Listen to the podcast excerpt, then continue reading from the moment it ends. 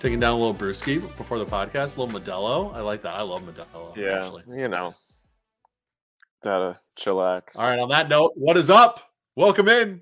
It's another edition of 10,000 Pitches brought to you by sodasoccer.com. My name is Jeremy Rushing alongside Dominic Jose Bazonio. As always, it's episode 82. Uh, if you haven't checked us out on the socials at Soda SOC, if you haven't checked out the website, it's sodasoccer.com. If you haven't checked out the Patreon, patreon.com slash sodasoccer, help support what we do here at sodasoccer.com. Time to bring in my co-host, Mr. Dominic Jose Bazonio. Dom, how you doing? I'm doing great, Jeremy. I just watched uh, the New England Revolution destroy Pumas in the CONCACAF Champions League. And uh, full disclosure, I am keeping tabs on the Cruz Azul uh, Montreal match as we do this. But uh, yeah, I'm uh, I'm having a having a, a good week, I think, and uh, excited to talk about talk about all the soccer action. It wouldn't be an episode of 10K if one of our attention was was halfway on a CONCACAF Champions League match. Well, When look, we did the Minnesota United roundtable two weeks ago, Yeah. everybody had one eye on Colorado, and I can't even remember who they were uh, playing. I Comunicaciones. mean, that's, yeah. we're talking about shovels half the time. So well, you know, that's priorities. that's what you get. It's 10K. You get, you get, and, and if anything notable happens, Dom, as as tradition, you have to let us know. You have to stop Absolutely. the middle of the podcast and let us know what's happening, and also keep us up to date on how many shovels are on the field too. That's really the most important Wow. uh, it's a stat. That we Cold night in. Mexico City. True, true. but, Um, but yeah. Dom, I was not there at Allianz Field. Well, obviously, uh, uh, you weren't there either, but you watched the game and did the post loons. Did you see any shovels at Allianz Field used? You know, uh gosh. Well, there was definitely equipment at one point being used to help like drain the field. Uh But it was more I moisture, not so much snow. Yeah, it was more of a rain situation than a snow situation from what I recall. So I don't know if there was really a lot of shovels, which is probably the real tragedy of Mhm. I know we dropped points, but what we really dropped was the shovel. And so uh, Yeah. I, I'm hoping that that gets addressed. Yeah, I, I talked a bit about about the squad and substitutions, but what I really hope Adrian Heath addresses this this weekend is is the shovel situation. But yeah, it was uh, not not great weather for the folks that came out to Allianz this weekend. Yeah, we're running out of time. I almost wanted to like put like a, a over under on the sho- on how many shovels would be used at Allianz Field this season, but we're running out of time. Next home match isn't until the nineteenth, and then once you get into April, who knows? So I was gonna I was gonna set the over under at like two point five. I thought that was like a pretty good one, but we may not get any at this point. Who knows? And as I say that, it's probably going to be like eight feet of snow on March nineteenth um, and we'll have 12 shovels out there. But, anyways, I digress. That's enough shovel talk for this episode. Um, one thing you should do if you have not gone back and listened to Eli Hoff and the aforementioned Dominic Jose Bazonio here, they were on Post Loons breaking down the 1 1 draw with Nashville immediately after the match. SodaSoccer.com brings you the only immediate post game Minnesota United analysis available. You know, outside of what Cal and Kindred do, they do an awesome job, but you only get really like 20 minutes to a half hour of that post game show. And then Bally Sports just goes on to whatever other programming they want to put on. But we sort of extend that out and we give you, you know, an hour, hour and a half's worth of analysis and a media breakdown after every Minnesota United match. So if you don't have a subscribed on your preferred podcast platform, please do that. Um, you can listen back to the episodes after they're live, or if you want to check us out live and interact with the Post Loons live streams, make sure you subscribe to our YouTube channel and follow us on Twitter at Soda SOC. Those are the two platforms you can find a live edition of Post Loons. Dom, this was your first Post Loons on Saturday. Thank you again for filling in while I was out of town. What'd you think? Did you enjoy it? Yeah, it was great uh, talking with Eli and uh, knowing him for a long time, uh, all the way back to, with uh, E Pluribus Loonum, actually. Um, and uh, so some it was great to, yeah, yeah. Uh, so it was great to to work with him on that, and uh, yeah, it was an interesting match to talk about. Um, For it sure. might have been more fun to talk about a win, but it was certainly fun to to talk about all the different dynamics with the roster right now, with the result, of course, in the game, and uh, yeah, so I had a great time. Absolutely. Let's go ahead and dive into that. I haven't been able to kind of give my thoughts and my feedback. I rewatched the game today, Wednesday, at the time of recording. I was not able to catch it live. I was in, in Arizona actually uh, at my bachelor party. So you know, I, I, guess it's up for interpretation on whether or not that's a good enough excuse to miss a Minnesota United game. But um, I did want to put the Post Loons live stream up on one of the screens at the bar we were at Dom. I want I wanted to try to see if I could I pulled up like the Chromecast on my phone. I was like, I wonder if these any of these TVs, what if I'm able to just like cast it and like override whatever's on the TV. Uh unfortunately not the case. The the bar was a little bit smarter than I on that on that note. But I gave it a good effort, Dom. And I was we were sitting there at the table. I actually had my phone out and was watching you guys. Um, I could barely hear what you were saying, I but I had it on the phone. So I was lending my support uh, from a couple thousand miles away. Uh, but anyways, it was a 1-1 draw with Nashville at home, the home opener at Allianz Field in a rain-drenched, lightning-filled afternoon slash evening in St. Paul. Starting 11, Miller in goal, Dibassy on the left, uh, or excuse me, Dibassy, Dibassy left center back, Boxall right center back. No, sorry. Okay, let's try that again. Miller in goal, Dibassy left back, Brent Kallman left center back, Michael Boxall right center back, Oniel Fisher all on the right. Back uh, in the defensive midfield, it was Sonny Dotson and Wil Trapp. Robin Lod on the right, Reynoso with the 10, Fragapane on the left, Luis Amarilla at striker. There we go. I think I got all that right. Um, probably no no surprises there when it comes to who was who was starting. Um, you know, similar. I believe it was the exact same starting eleven that we saw in the um, in the uh, Philadelphia match. Sans, Kervin Arriaga, who was out with a thorax issue. Um, every Minnesota United podcast has tried to uh, give their own definition as to what a thorax is. Um, I don't know. I, I, I still don't yeah. know. I don't I don't think I'll ever know. Uh, but uh, he was not available in any case for the match. So it was uh, Wil Trapp. Good thing Wil Trapp was available. He returned. Um, so we did get sort of a, at least at some level a full strength defensive midfield with Dotson and Trapp. Um, what do you think of the starting eleven? Uh, obviously, probably no surprises. Um, but when when you saw that coming out, how do you think this starting eleven specifically? Just you know, how did you think it would compete with this Nashville side heading in?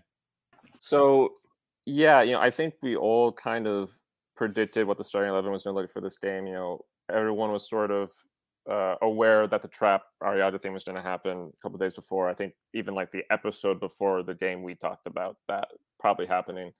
Um, so yeah, there weren't any big surprises. It was more, more of the same. Otherwise, uh, you know, I, I, I, I, I suppose I wasn't happy that we were still, you know, having to deal with not having our uh, fullbacks of choice and things like that. But at the same time, I did feel pretty confident that this was a group that performed pretty well week one.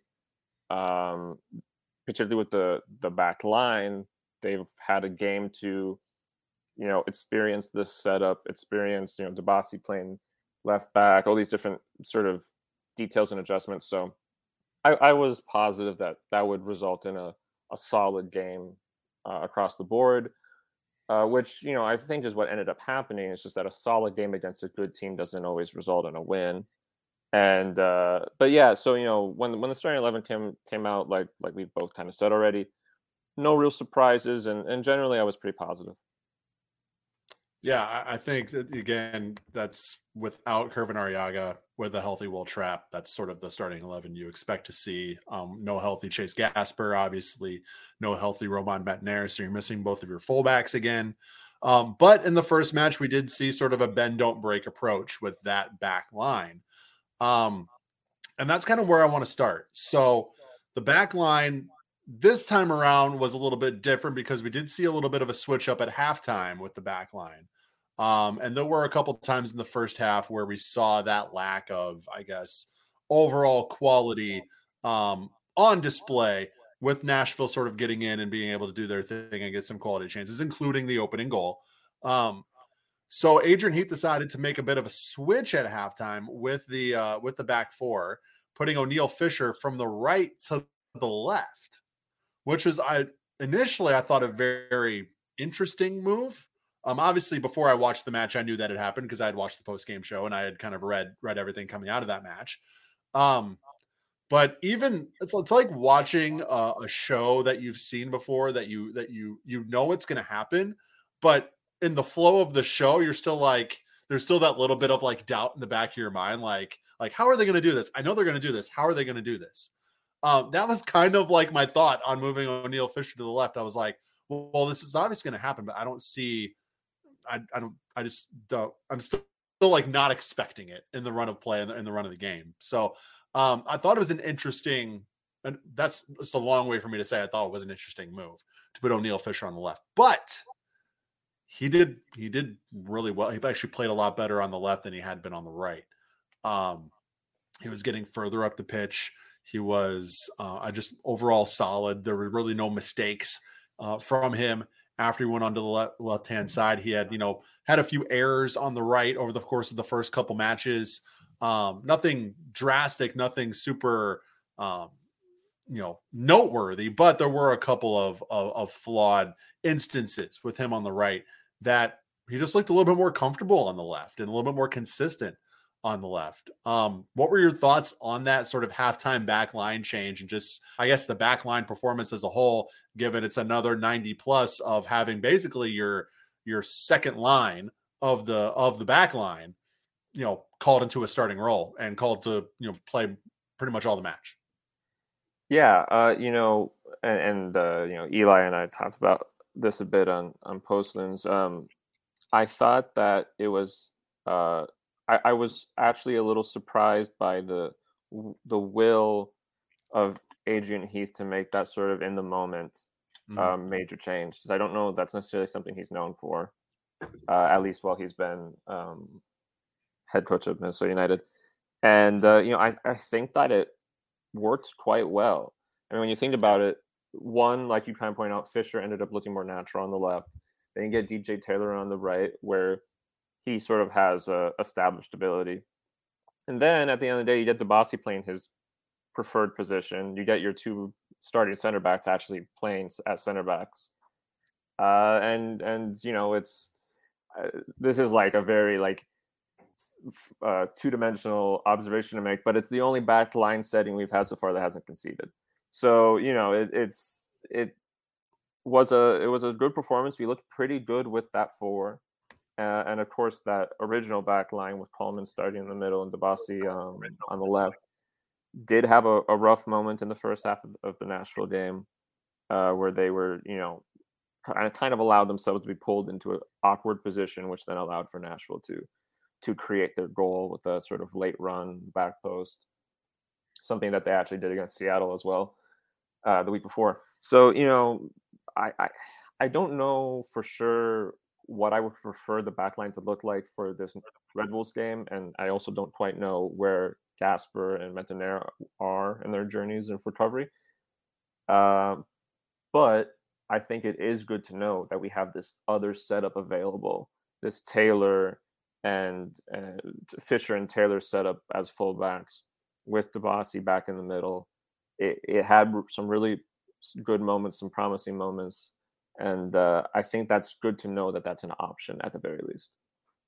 Yeah, and I, I think the most interesting thing to me, not only Oniel Fisher on the left, but you know DJ Taylor, who was thought to be kind of that backup left back, so to speak. Um, obviously, Dibassy's been playing on the left with Kallman at left center, left center back. I think that is sort of your your next best thing. But DJ Taylor was thought to be okay if, if we need to put in a strictly left back. DJ Taylor is going to be kind of that next guy to fill in. Well, he goes on the right, so it's sort of completely flip flopped in terms of what you would expect. Um, I thought Taylor again. Taylor had had some growing pains, um, you know, that he's worked through a little bit. Um, he didn't look particularly you know, earth shatteringly great in the Nashville game, but I don't think there's really enough of a sample size there to say either way whether, okay, it's going to be 2021 all over again with DJ or it's, you know, we're going to see some the improvement that we're expecting. I think the jury's the jerseys, the jury is still out on that. But as you mentioned, this is sort of like the best from a goal conceding perspective, the best backline that we have seen so far. Um, and I think it's valuable that these guys are getting minutes too.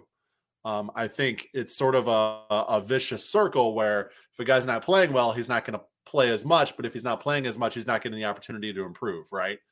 Um, and that's sort of the conundrum that I think every coach in every sport faces is okay, how do I keep my best guys on the on the on the court or the field or the ice or whatever? And, and but still foster uh, uh, uh, an environment where these guys can improve. And in some cases, the only way to really improve is to get time on the pitch in a meaningful match, right? So I think this is all valuable. And Minnesota United, I guess you could call a home draw dropping points.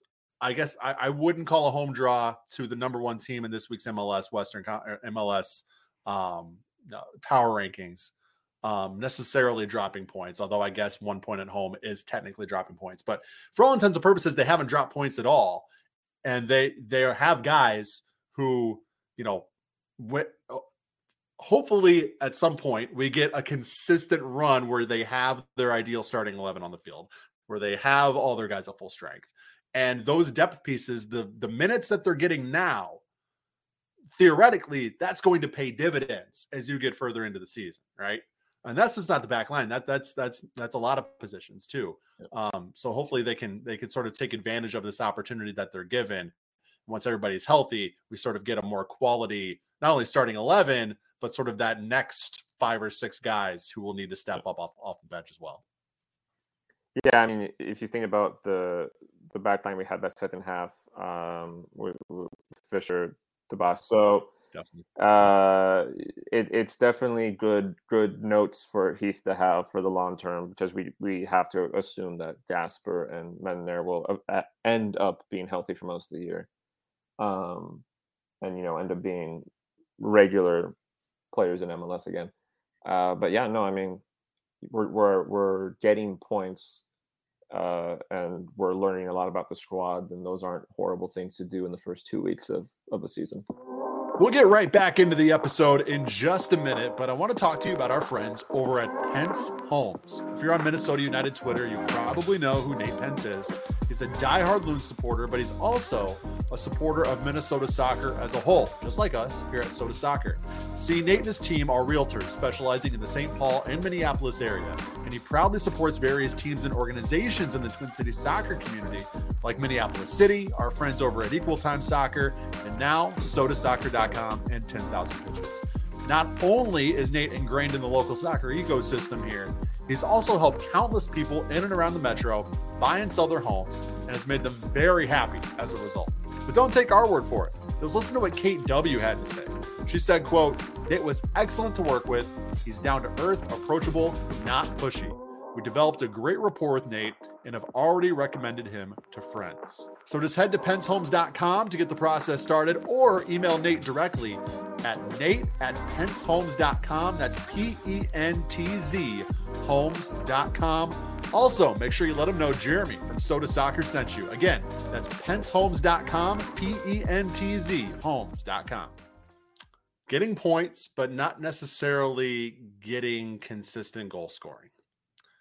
Um, the attack in and of itself, from just an eye test standpoint, has looked more dangerous, I think, over these first couple matches than it maybe has in years past. And all that's great, but it doesn't mean a lot if you're not putting the ball in the net, right? Um, one goal against Philadelphia, really nice goal from Lod. Uh, very, very. I'm, I'm not. I'm. Uh, I don't even really know the right way to describe this. Uh, a, a greasy goal. Uh, uh, I don't know, a, just a, a, weird sort of yeah.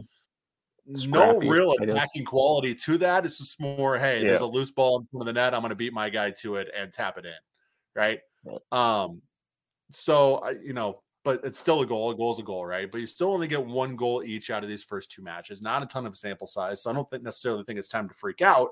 But as you mentioned in your the right off the top of of your post loons, Dom, it still doesn't seem like this this attacking front quite has it all figured out and has completely gelled at this juncture.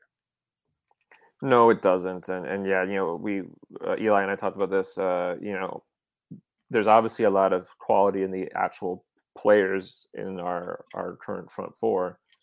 Uh, but when you actually see them playing together, you don't really see so much of that.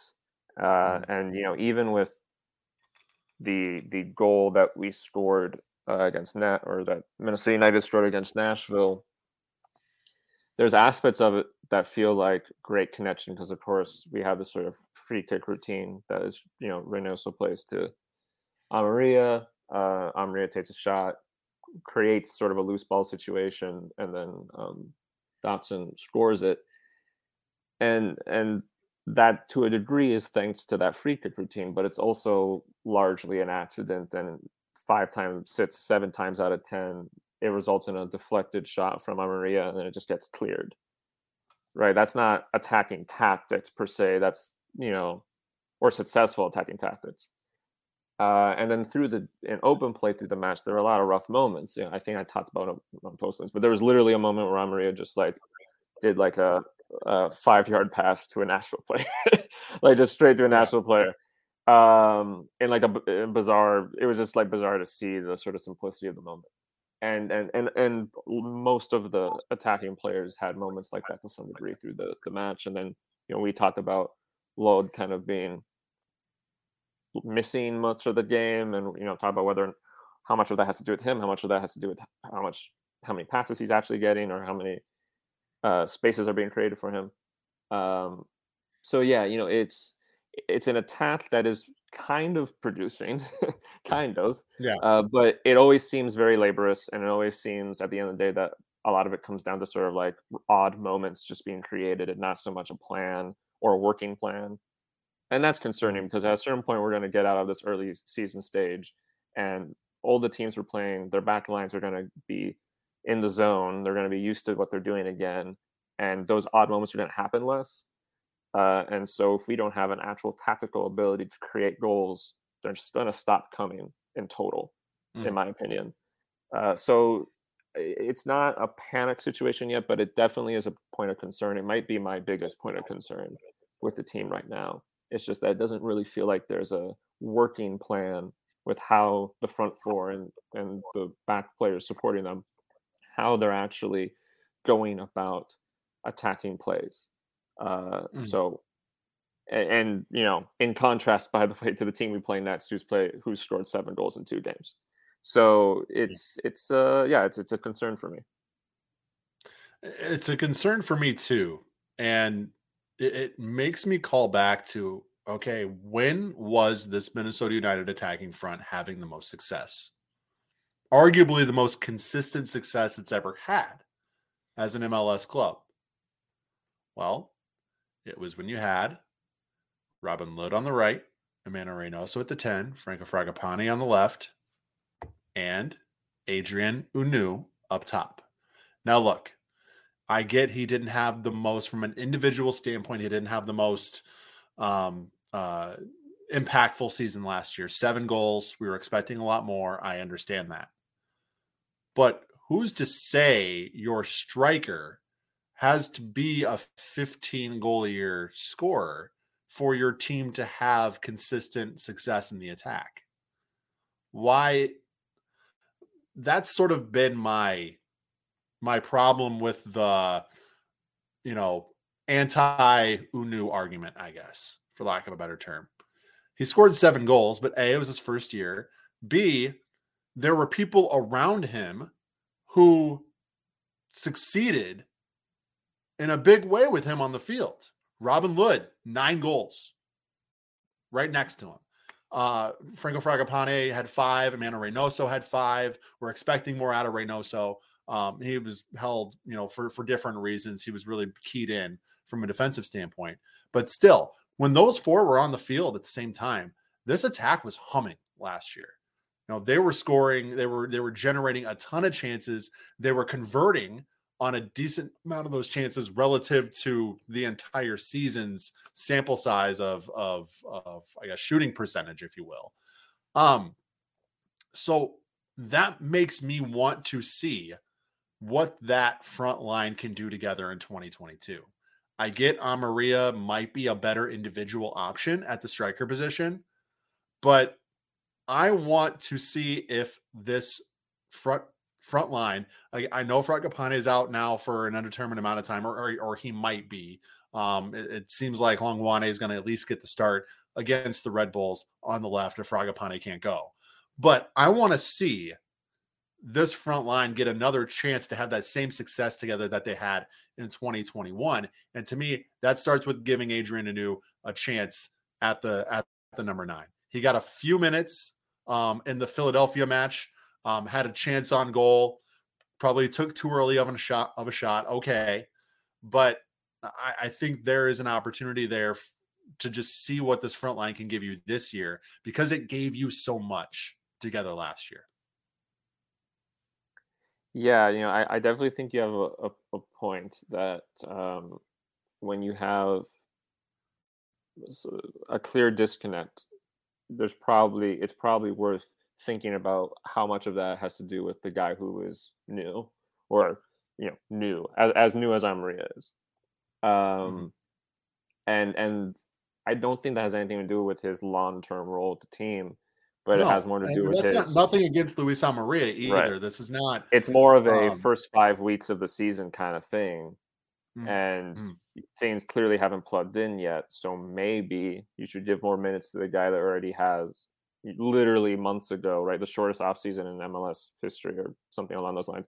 Literally mm-hmm. months ago was playing with these guys and doing relatively well. Um, and you know, I, I talked on Post Loons about how I didn't understand why he wasn't subbed into the Nashville match, even just for ten minutes at the end. Uh, when of course a winner would have been great to get. Uh, that was a bizarre decision uh, for me from from the management. And uh, yeah, you know, I, I, I think you certainly have a point that it'd be interesting to at least give him a game as a starter and see what happens. See if he can plug in to the Reynoso and Lod and I guess uh, yeah, Fragapane might not be there, but um, plug back in with with those guys that he was obviously doing quite well with at the end of 2021, and just see if we can get a little more product than we're currently getting. And you know, Amarilla probably ends up starting again by the time we get you know to to April, but um, I, I if if Amarilla is going to continue to play the way he played the first two games for the rest of March, that could be a problem. So mm-hmm. I, I, at least, if not pl- starting Hunou, by God, sub him in. sub yeah. him in, especially when we're not already winning. Sub him into mm-hmm. some games. Give him, you know, 20 plus minutes um, in games where things aren't working out. I, I really hope that we do see more of him um, later this month. Yeah, I, I agree. And just looking at the way last season ended, too, I mean, this team needed to grind out a few results at the end of the season. They put up three on Philadelphia at home. They put up three goals on the Galaxy, and um, you know, in a match where they had to get a result to to make the playoffs. Like they were scoring goals at a pretty good rate at the end of the season last year, and the end of the season was really when this front four got a chance to be on the field at, on the same time for four, five, six matches in a row. Like be able to start alongside each other because as it's been the entire you know tenure of Minnesota United and MLS, injuries have been a major issue, obviously. But they were finally able to get that consistent run of play together at the end of the season last year, and it paid huge dividends in goal scoring and attacking production. And I, I don't know, I, I think a lot of Loons fans and supporters shared my sentiment. I'm like, you know, even though the Portland playoff match was an absolute dud, I was really excited to see how and if this front line could build off of that success that they had at the end of the regular season. And then Luis Amarilla gets thrown into the mix. And as I said, he might be the better individual striker. But at the same time, now you're throwing in a guy who has been with this, who has not played with Mano Reynoso, has not played with Franco Fragapane, has had limited time playing with Robin Lod, even. So you know, not saying he can't adjust to it and he can't have success, but I, personally, I would rather go with the the formula that's proven it can work. It's not like it was iffy on whether or not this front four was able to produce together. There's actual hard data and statistics when you're showing when they were on the field together versus when they were not and they're not on the field together over these first two games. And guess what we're seeing? We're seeing, uh, uh, as you mentioned, it looks a little discombobulated. So I and I'm and I'm not saying Luis Amarilla is not the long-term option at striker. I'm not saying he can't have success on this team. I'm not saying he isn't a vital part of this team. But to me, this this should have been as the as Adrian Heath has said, the goalkeeper position is Tyler Miller's to lose. I thought the striker position was Adrien Hunou's to lose, despite his lack of individual goal scoring last year. I thought that that attacking front in tandem was able to do enough to see if they could build off that this year. And I think these first couple matches have sort of maybe given us the opportunity to look at this and say, okay, maybe we should try it. Maybe we should put Adrien Hunou back uh, back out there and just see if they can have more of the success that they had last season. I don't know, but that's sort of my my argument for that. I guess I, I want to see that. I want to see that given given a real shot. Yeah, you know, I get. I think you've spoken very well on the issue. I don't know if there's much more to say, but I guess my my final little thing I'll float out there is for the same reason that I felt that uh, Hunou shouldn't automatically start over Danladi just because of the um, paperwork. I don't think Amarilla should mm-hmm. start over Hunou just because of paperwork, because he's the new shiny toy. Mm-hmm. So I understand that you want to play the guy that just joined and that was good a while back, but you know hasn't had two his two games haven't been good. Uh, he mm-hmm. accidentally kind of assisted a goal, I guess, but yeah. other than that, uh, other than that, he's been pretty poor. Uh, and we have a guy on the bench who, uh, the last time he was given considerable time, was infinitely better. You basically haven't let him play, so that doesn't seem to make a lot of sense to me. So, yeah, hopefully, hopefully we see something different. Taking a quick water break here to tell you about our good friends over at Stimulus Athletic. And when I say friends, I 100% mean it. Jason Mora has been supporting 10,000 pitches since its infancy in the summer of 2020, and he's continuing to provide us that support with sotasoccer.com. And I'm proud to say he's become a good, good friend of mine. Jason used his experience as a pro all over the country, including right here at Minnesota United, to help him launch a company that can provide quality game gear and apparel at affordable prices to clubs and teams at all levels. This is a Minneapolis based company doing great things for local, nationwide, and even worldwide clubs. Minneapolis City, Joy Athletic, Vlora, Dynamo St. Cloud, Tulsa Athletic, the American Outlaws, and even the Anguillan national team all use Stimulus to outfit their club with the jerseys, game gear, and apparel they need. And Stimulus can do the same for you and your club as well. It's pretty simple. Just head to stimulusathletic.com, start a conversation with their amazing team, and let them know Jeremy from Sota Soccer sent you. Again, that's stimulusathletic.com. I digress on that particular topic. Uh, the Loons do travel to play the New York Red Bulls um, on set on Sunday night. Excuse me. Um, and will they or won't they have Franco Fragapane in the starting lineup? He was, um, I guess, kept off at halftime um, due to was uh, clarified as a hamstring issue. So we got 45 minutes Bongokuhle Hlongwane. It was sort of more of the same of what we saw in the Philadelphia match. Very good with the ball, very fast with the ball, very good get, uh, getting into space, very good driving up the pitch with the ball. Um, finishing has left a little bit to be desired um, over these first couple matches, but he's bringing a lot of energy, and he is the type of guy that I, I love the fact that he is very north south in the way that he he moves with the ball. He gets the ball and he wants to get up the pitch and up the pitch fast.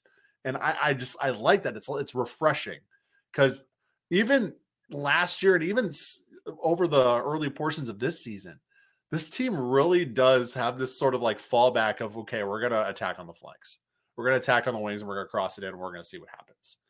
Um, that you know, it can work in doses, but as a as your I guess your your whole um your whole attacking strategy, you need to mix it up a little bit. You need to sort of kind of try to drive through the middle of the field when you can, attack centrally when you can. And Hlongwane has really sort of provided that sort of uh, uh, impact on the attack. So it'll be very interesting to see. I don't think any of us want Franco Fragapane to be out for an extended period of time, or maybe even out for Sunday. I think he's very, very dangerous. Uh, but it will be interesting to see if we do get Bongokuhle Hlongwane in the starting lineup, what he can do with that opportunity. Yeah, you know, and uh, I think I think everybody associated with Sota Soccer basically agrees on on, on this point that Hlongwane seems um, like more of the real deal than we realized he was going to be this year. and uh, yeah, I mean, obviously, if the preference would be that Fragapane would be available and healthy, but given that seems to not be the case for this weekend, I am really in- interested to see what uh, you know an hour plus of minutes looks like for Hlongwane going against like a very young Red Bulls team that mm. don't necessarily have a lot of tanks in in their defensive half, um, and who, by the way, conceded um, in every game they played this this season so far. Mm. Uh, you know, I, I, think that'd be a really interesting matchup. So, uh, if the situation continues that we need someone else to be starting in the left wing position, I I would back him for it. I mean, I don't know who else I, I would rather have there. I mean, it's it's it's mm-hmm. him, or I guess you throw Lod over there and then start someone else on right wing. And I don't think oh, anyone gosh, wants. Here we go again. So here we go again. you know, so I, I think I think it makes sense. He's obviously not had a ton of time on the pitch, but every time he is on the pitch, he's often the most energetic player in the entire uh, squad. I think our attack mm-hmm. actually did get better against Nashville when he came on. We looked there was more energy. I don't know if necessarily the actual communication was better. I think that stayed the same, but because mm-hmm. he was being more productive and more dynamic, it it created at least more momentum for Minnesota. So, um, yeah, I mean, I, I would love to see him get a shot, especially against a team that uh, is very sort of volatile, um, like the New York Red Bulls, and, and, and a side that has shown that they can concede even in games they're dominating uh, yeah. So, long story short, I I would back him to start against the Rebels. Uh, Hlongwane Amarilla Lod front line does give me a little bit of pause and concern because um, Hlongwane is a you know a, a, natural striker, so that indicates to me that he likes to be central. He likes to be in the middle of the field. Obviously, whoever your striker is, whether it's Amarilla or Hunou Danladi, they prefer to be in front of goal. And then you have Robin Lod on the right. Guess where he likes to be? He likes to be central as well. He likes to be in front of goal. So you have three guys on the front line now who really sort of, I guess, ideally prefer to be in the middle of the field. I'm worried about spacing a little bit between those three, to be honest. But either way, it's going to be interesting to see how they can work and gel together. Yeah, I mean, yeah, no, I, I agree that that's uh, slightly awkward. And, and Eli and I talked quite a bit about how he uh, isn't sure that Lod's best, you know, that perhaps Lod shouldn't be being played where he's being played, but how mm-hmm. how many strikers we have just leaves that whole conversation kind of impossible to have at this point. Um, but uh, yeah, you know, there's going to be some guys out of position. Same time, we've been playing a center back and left back for two games, so at a certain point, at a certain point, get used to being left of your central preference, I guess. But uh, but uh, yeah, I mean, I, yeah, I, I I totally get what you mean. At the same time, uh, I, I would still be interested to see what that uh, that front three would look like. Yeah, uh, I I'm interested in it as well. Um, even if it's Fragapane starting and we get you know maybe uh, another situation where Hlongwane comes off the bench, um, you know gets gets uh, you know an extended time there. Um, you know I just want to see more of of what this kid can do. 21 years old, um, pretty exciting stuff. Read John Marthaler's piece on him uh, that came out on Sota Soccer today, blowing up on sotasoccer.com, by the way. Um, so a really, really good article from John on Bongi and what he has brought to this team so far and how he has already become a key piece for Minnesota United. Um, speaking of the Loons, they do travel to New York. Uh, Red Bulls on Sunday night, 6 p.m. kickoff um, was moved from the original one o'clock time slot. So if you did not hear that, yeah, on the original schedule, it was one o'clock. It has now been moved to 6 p.m. So a bit of a Sunday prime time uh, match between the Loons and the Red Bulls. Um, New York has been uh, really, uh, they've, they've been doing work to start the season. Uh, two road wins, six points, 3 1 and 4 1, respectively, on the road. So this is a dangerous Red Bull side um, who can put the ball in the back of the net. Going to be another test for this back line. Um, we'll be interested to see what the health situation is, if there's any improvement on Romain Métanire or Chase Gasper, or if the Loons are forced to roll with who they've been rolling with uh, over these first couple matches. Um, but either way, it's going to be a test. I think uh, it'll be a good measuring stick, honestly. Um, you know, you're on the road. You could really use a win at this point. I, I think anybody, I, I don't think anybody would sort of uh, turn their head at a draw. I don't think anybody would necessarily hang their head on a draw, I should say. Uh, but if you can go on the road and get three points against a team like the Red Bulls, who's playing this well, you're sort of uh, asserting yourself. And I think that's what we want Minnesota United to do right now. If if this is a team that you know at their on their best day, we believe can be a top three team in the West on their best day. I'm not saying they will be a top three team in the West, but I'm saying on their best day when everything's going well and clicking, they can be a top three team in the West. I think that they, they have the potential to do that.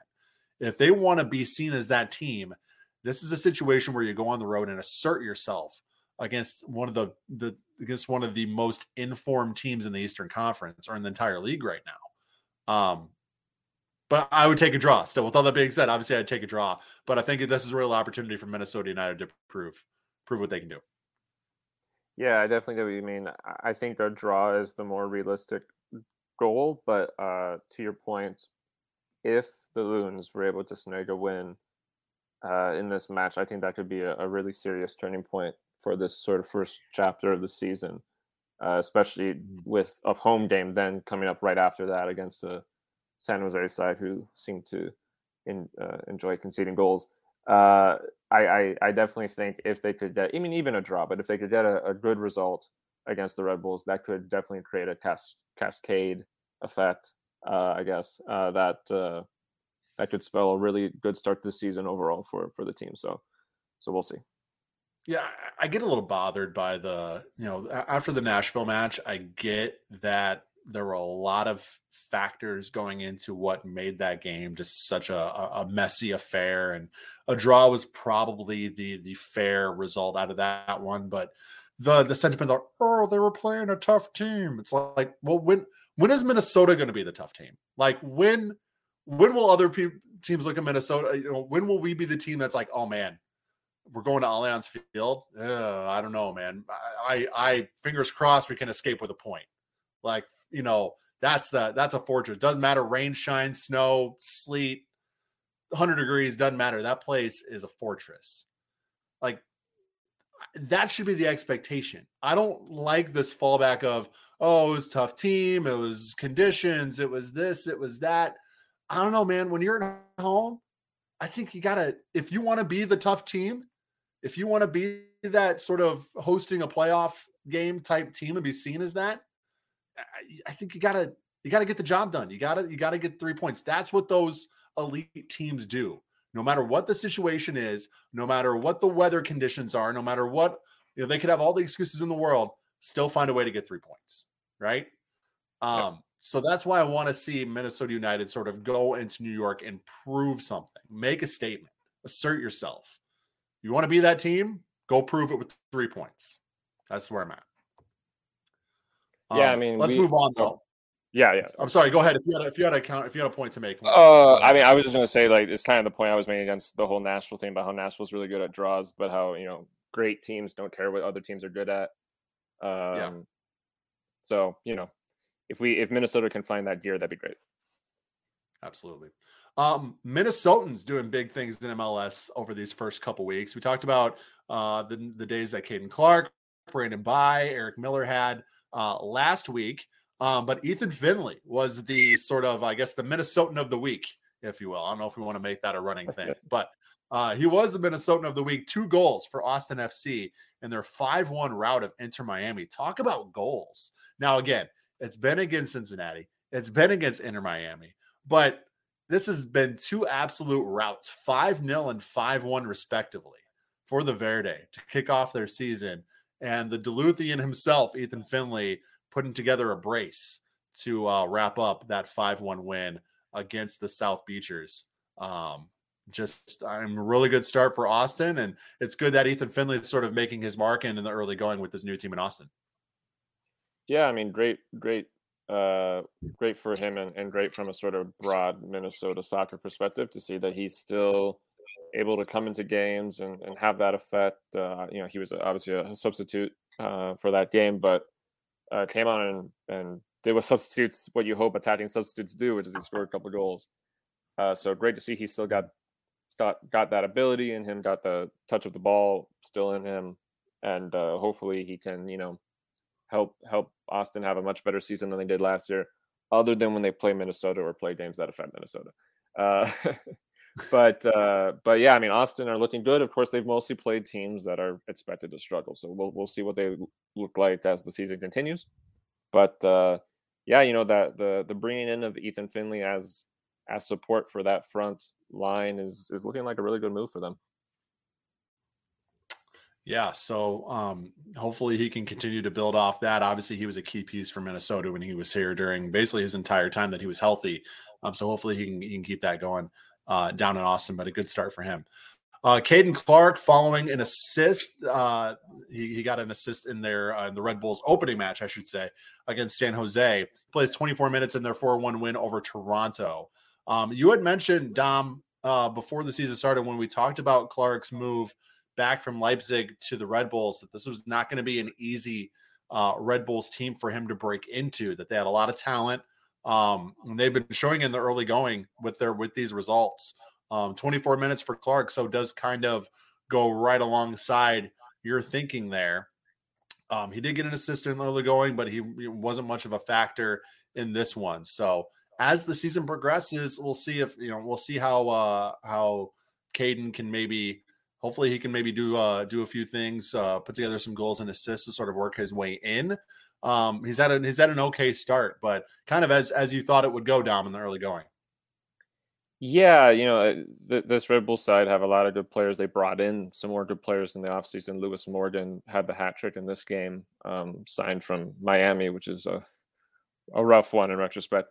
Uh, you know, it's going to be tough. And they actually, uh, uh, for this Toronto game didn't have uh, Cristian Cásseres uh, in the roster, the game day uh, squad, rather in general. Mm-hmm. Uh, I don't know the details of why that happened, but uh, that's a guy who would normally be taking up one of those sort of midfield slash wiener positions, and would be making it even harder for for Caden Clark to be getting minutes. So you know when when when they're fully healthy especially uh, it's it's a team that's hard to get into unless you're really impressing so yeah hopefully he can find uh, better opportunities in the next couple of games other than this weekend uh, yeah but uh not on wood but um you know i mean obviously there's a whole a whole year ahead of him but yeah you know like like you said like i said uh, this is a tough squad to break into. So he, this isn't going to be easy. This isn't going to be easy, and whether he's able to do it or not is a reasonably uh, important factor about whether or not he ends up getting a real opportunity in Europe. So he's going to have to, uh, going to have to prove that he has that in him, and if he does, then that's a, a great reflection of his ability. But we have to wait and see if that actually happens. All right, you can call this our 10K coffee break because it's time to tell you about our friends over at Ninth Street Soccer and Coffee. Derek and his team at Ninth Street have been so great to us, and we hope you can support them the way they've done for us over this past year. Ninth Street is part indoor soccer facility, part coffee shop. You heard me right. You can get a pickup game in and get your espresso fix all in the same place. How cool is that? I have to say, I was lucky enough to sample some of the coffee you can get at Ninth Street. My goodness, it's some great stuff. Derek is one hell of a barista. I'll just say that. Affordable weekly pickup is always available at Ninth Street. You can reserve the field for your team, party, or group outing. And they always have something cool going on at Ninth Street, including Minnesota United watch parties happening periodically for road games throughout the season. So make sure you check them out on IG and Twitter at 9th Street MPLS. That's 9th and Street, both spelled out N I N T H S T R E E T M P L S on IG and Twitter. Look them up on Facebook and Google or visit their website, 9thstreetmpls.com, just like the uh, social handles, N I N T H S T R E E T M P L S.com to sign up for pickup, reserve field time, or just learn all about our good friends over at 9th Street Soccer and Coffee. 801 South 9th Street, Minneapolis, or online at 9thstreetmpls.com. Hey, you know what? Clark can score a brace as long as you know we get an Adrien Hunou uh, Adrien Hunou hat trick and a five-two win. So, you know, there you go. That's that, that's where I'm. That's what I'm thinking there. Um, a couple of other um, Minnesotans to note because they were in Minnesota this last weekend for the uh, for the for the match with Minnesota United. Of course, those are Nashville's uh, Eric Miller, Luke Haakenson, and Teal Bunbury. So um, Eric Miller played the full 90 in the draw. Um, conceded his first goal of the season after the clean sheet in Seattle, uh, but an otherwise strong performance for Eric. Um, and cool for Luke Haakenson. Um, he was an unused sub for Nashville, but Minneapolis City, um, you know, he used to play for Minneapolis City. And uh, you know, some of the staff was there, some of his former teammates were there to cheer him on, sort of brave the elements. Um, so a really cool moment for Luke. Uh, had to have been a cool moment for him to have sort of former teammates, um, you know, former people that he grew up playing with, sort of in the in the stands. You know, Eric Miller probably had the same thing. You know, his brother-in-law is right on the other side, and Brent Kallman. Um, Brian was there. Um, so I mean, cool for both of them. I'm sure it's really great for them to come back and play in front of friends and family and sort of have that um, have that I guess familiarity with uh, especially for a guy like Eric Miller too. You know, played in Minnesota as well. He was not just from Minnesota. He didn't just play. You know, grow up playing here. He actually, you know, played for Minnesota United for a couple years. So to not only come back home, but to go back and play for his home team, um, really cool too. And then uh, Bunbury, 17 minutes off the bench. Um, no goals, no assists. Did get one shot um, on the on the night as well. So those are how the three Minnesotans fared against Minnesota United.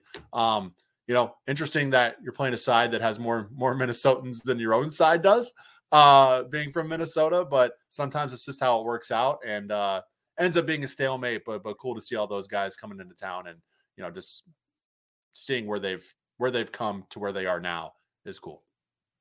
Yeah, for sure, and yeah, you know, uh, well, I well, I was going to say unfortunately. I, I, guess I'll I'll leave it to the listener to decide whether it's unfortunate or not. But uh, you know, the the way things tend to work with how players move in the United States is often a process that leads to locality have having very little to do with what team you play for as a professional, um, which is you know just the condition of how things are here.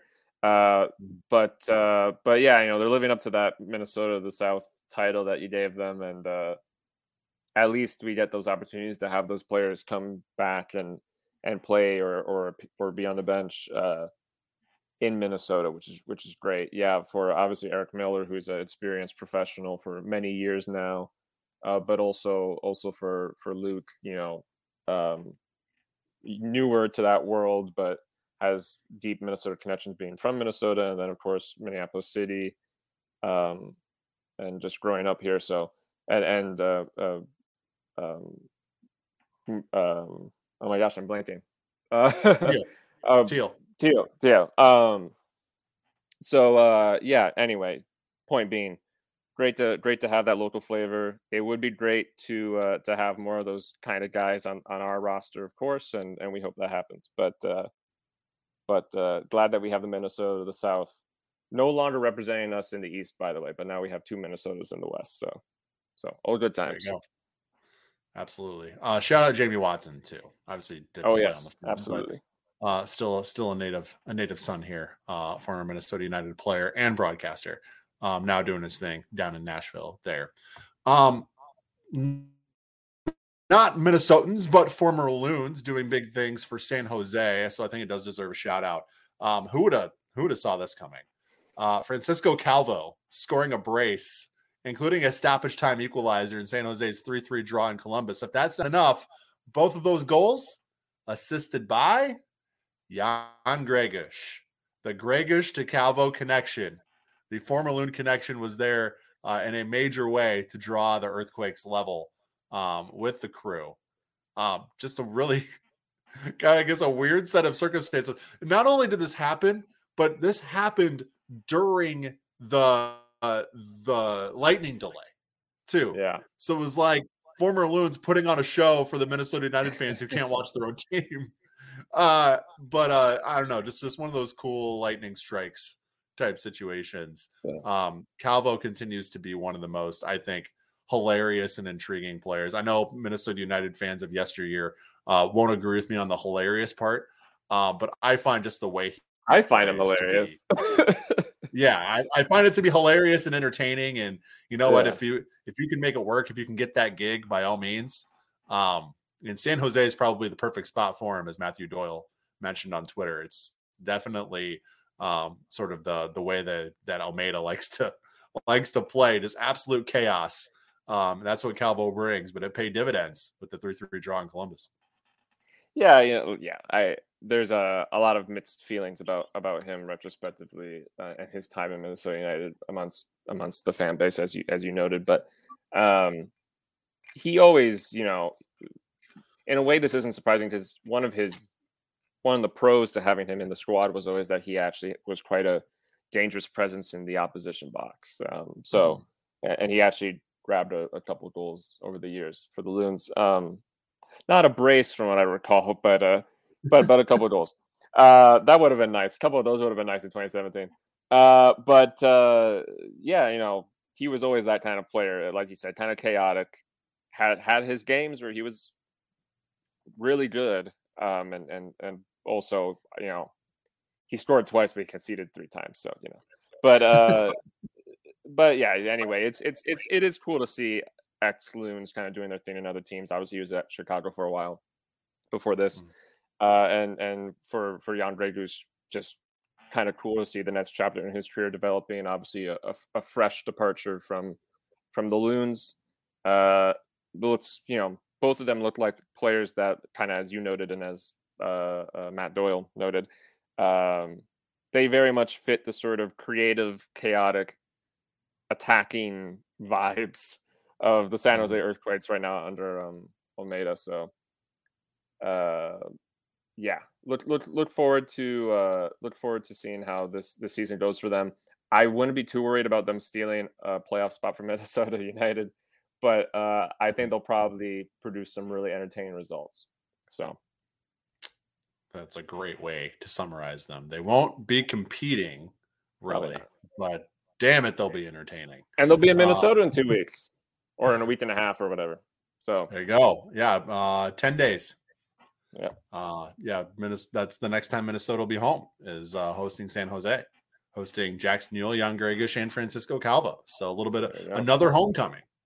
This go. is the homecomings keep keep coming fast and furious, but uh, um, that'll be another one uh, when the Loons return home on the 19th. But anyways, um, other news to get to. This just broke today, actually, at the time of recording. This is pretty cool. Um, the Minnesota to New York Red Bulls 2 pipeline continues. Uh, that's you know the kind of the route that Caden Clark went. And now Chaska, Minnesota native Daniel De Leon signs for New York Red Bulls 2, signs a USL championship contract. Um, former Vlora FC player as well. So very cool to see sort of that uh that Vlora, that UPSL presence um with Red Bulls too. And now, again, this is sort of, I, I guess, a little bit of a pipeline now, and um, it's another great opportunity for a young, hungry Minnesota soccer player to make their make their mark on the on the professional stage. Yeah, uh, you know, there's obviously a an asterisk to all, to all this that it, one has to wonder what the chances were that he could have, you know, been uh, brought into the the growing Minnesota United network. Um, but you know, I mean, with this opportunity, he's going to be playing at a higher level. He's going to be playing the USL Championship with uh, uh, uh, Red Bulls two team that in the last couple seasons has had some rough results, but has always been a very sort of competitive, high energy team. Uh, produce obviously a lot of good players, including guys that you see week in week out now and in the past for uh, the first team in MLS. So uh, it's an exciting opportunity for him. It's cool to see uh, a guy that's been in the the UPSL in this area uh, get this big chance. It's kind of actually cool uh, to see the official announcement from the Red Bulls specifically name Vlora in the UPSL. Um, as a complete background note, people that are kind of in the lower league scene will be familiar with the fact that a gripe that teams at that level in the MPSL, UPSL often have is that if you don't play for USL League Two, you don't get mentioned in player announcements usually uh, for for USL and MLS teams. So uh, you know, kind of cool that that happened. That was that was nice to see. And uh, yeah, again, great to see more Minnesotans getting professional opportunities, and hopefully he has a, a good season with the Red Bulls. Yes, there's a tweet here from Red Bulls too, also saying that De Leon started all four of their preseason matches, logged 302 minutes, and actually scored the go-ahead goal in their preseason finale last weekend. So Um, you have to assume that if he was not signed at this point, that he was sort of playing as a trialist, um, right. and he he earned a spot. So very very cool. Um, to take advantage of the opportunity, right? Opportunity presents itself. You got to take advantage of it. That's what that's what Daniel did. So good on him. Um, another player taking full advantage of the opportunity they were given as a trialist is former joy of the people and St. Cloud State University product, Emmanuel Iwe he signs a professional contract with MNUFC 2. So he'll be competing in MLS Next Pro this summer. Um, we had speculated and sort of uh, thought that this would be coming after the opportunities that he was giving for Minnesota United on an MLS level in preseason. Um, as a trialist, given consistent opportunities to get on the field, scored the game-winning goal in their preseason match against Orlando. Um, you know, talk about taking advantage of an opportunity um, and he finally gets that sort of uh, uh, that that satisfaction and that that final signing on the dotted line. Uh, Manuel Iwe is going to be playing for Minnesota United too. Really cool that Minnesota United is able to keep a guy like him um, in Minnesota in state um, and have that opportunity to do so. And that's what Minnesota United two brings. That's that's what they're there for. Is you know obviously there's going to be talent from around the country, but I think their main goal should be to make sure a Caden Clark situation never happens again. You can do not lose a guy, um, you know, who has uh, uh, that kind of potential because you don't have a reserve team option for them. Um, and that's what MLS Next Pro and Minnesota United 2 offers. And maybe Emmanuel Iwe is going to be that first example of that, of that actually paying dividends. And for Minnesota United specifically, having a guy like that in your system. Only time will tell, but really cool. Yeah, it's great. And, you know, uh, your point is is of course great. The whole point of how Minnesota United two now existing allows for these sorts of players not to get mm-hmm. picked up um, by you know the Red Bulls or whatever, or you know another MLS team uh, or another MLS team's affiliate network. Uh, the other side of the coin too is you know there are a lot of situations, especially because he plays for a a D two school there's a lot of situations where someone like him just ends up not becoming a professional football player. Yep. Uh, because whatever local power is near him doesn't have the right network to pick him up, which was the case until recently for Minnesota United. And so, you know, maybe he tries to go other places, but if the right scouts don't see him at the right time, just doesn't happen. And mm-hmm. you know, maybe he tries and goes and you know goes off abroad to try and make something happen or whatever. But uh, you know, that's not an easy situation to go pro. And there's a lot of good D2 and NPSL North players that, you know, never never end up being able to quite get things connected the right way because the infrastructure isn't there. So uh, great to see that that's not going to happen to him, it seems like. And, uh, you know, I, I think him being on that team, on that Minnesota United 2 team, instantly is like a big deal for that team. I think that he is a really potent weapon for uh, a team that's presumably going to be playing in a young league with a lot of sort of raw talent. Uh, I, I, could see him being a really important piece. He was genuinely so good last summer when I watched him uh, relatively consistently. Incredible. So, you know, if he can continue to ride that wave and, and develop in in a even just sort of a standard way from making that jump into the professional game, I, I think he could have a really big impact on this team. And you know, I don't think that the idea of him either, you know, getting a, a good loan to the USL Championship or eventually breaking into the first team in some capacity, I don't even think that's that crazy long down the road. I think that mm-hmm. that's a, a tangible possibility in the next, you know, couple years because uh, this is an extremely talented player. We've obviously interacted with him. He's a pretty, you know, mature professional guy. Um, it's not a crazy kid or anything like that. You know, I, I think that he mm-hmm. seems like the kind of person that can take this kind of opportunity uh, with uh, with good composure. And uh, yeah, really excited. Really, I mean, and, and even with the De Leon signing, really excited to see guys that are obviously playing at you know the collegiate or, or high school local levels, but then you know trying to do their thing in the UPSL, NPSL. Really happy to see those guys uh, getting genuine opportunities in the professional game. What both of these, Daniel De Leon and Manuel Iwe, what a feather in the cap of the local lower league Minnesota soccer scene, right? Yeah. To have two guys who came up, you know, and it's not just the NPSL, right? I mean, Daniel De Leon came from the UPSL in Vlora. Like, it's the Minnesota lower league scene as a whole that is is sort of breeding these players now. And you have to imagine that if you're Minnesota United and you're scouting for your MLS Next Pro team, you're probably heading out to some NPSL North games, UPSL Midwest games to, to check out some of the talent here locally because these guys are, are proof. I mean, there, there are more of them out there, but these guys are sort of that initial proof that there are studs and there are legitimate um, pro potential players being breeded here in Minnesota in the lower league scene. You don't need necessarily come up through, uh, you know, the, I, I don't know, come up through the academy system the whole way, right? You can play in the UPSL, you can play in the NPSL, still show out and still get that opportunity. Um, and I yeah. think the more that happens, the more these teams will be looking at these leagues and these teams. Like, I, I, why why wouldn't you go if, if you if you think that there is a player out there in one of these leagues who could fit your team? Why would you not go and, and scout some of these matches too? Right? Why would you not head out to you know um, St. Paul and and check out a UPSL match? Why would you not head out to Edor Nelson Field and check out an NPSL North match? Like there there are really really good players in these leagues um, that could be your next big thing if you're if you're an M and UFC two or another MLS Next Pro, you know, organization. Like yeah. it's it's happening, man. It's it's crazy, but it's awesome.